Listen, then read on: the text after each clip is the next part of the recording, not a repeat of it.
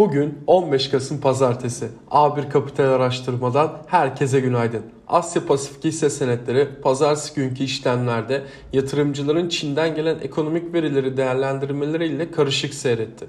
Çin ekonomisi Ekim ayında perakende satışlar ve sanayi üretimin tahmininin üzerinde gerçekleşmesiyle birlikte beklenenden daha iyi bir performans gösterdi ve emlak sektöründeki gerilemenin yayılmakta olduğu yolundaki endişeleri azalttı.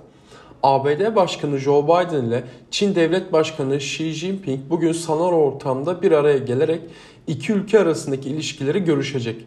Görüşmede Tayvan ve Çin'in ekonomi politikalarında ele alınması beklense de ABD'nin Çin'e uyguladığı tariflerin kaldırılmasının masaya gelmesi öngörülmüyor.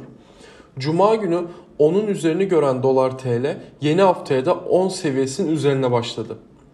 Geçtiğimiz hafta sanayi sektör hisselerine yönelen alımlar hisse değişimleriyle beraber sürmesini bekliyor olacağız. Primli hisselerde temkinli kalmak koşulu ile ve açılacak pozisyonlarda zarar kes seviyelerini yakın tutarak yeni pozisyonların açılabileceğini düşünüyoruz. Gün içi hareketlerde 1644 ara direncin aşılması halinde endekste sırasıyla 1654 ve 1663 seviyeleri kısa vadeli üst dirençler olarak takip edilebilir. 1680 seviyesini ise endekste haftalık bazda ilk önemli direnç seviyesi olarak takip edilebilir. 1622 ilk destek seviyesi olarak verebiliriz.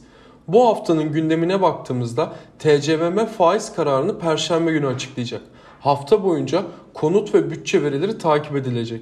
Yurt dışında ABD'de açıklanacak perakende satışları ve sanayi üretimi gibi verilerin yanı sıra Euro bölgesi büyüme ve enflasyon verileri izlenecek. FED, ECB ve BOE üyeleri hafta boyunca açıklamalarda bulunacak. Herkese bol kazançlar.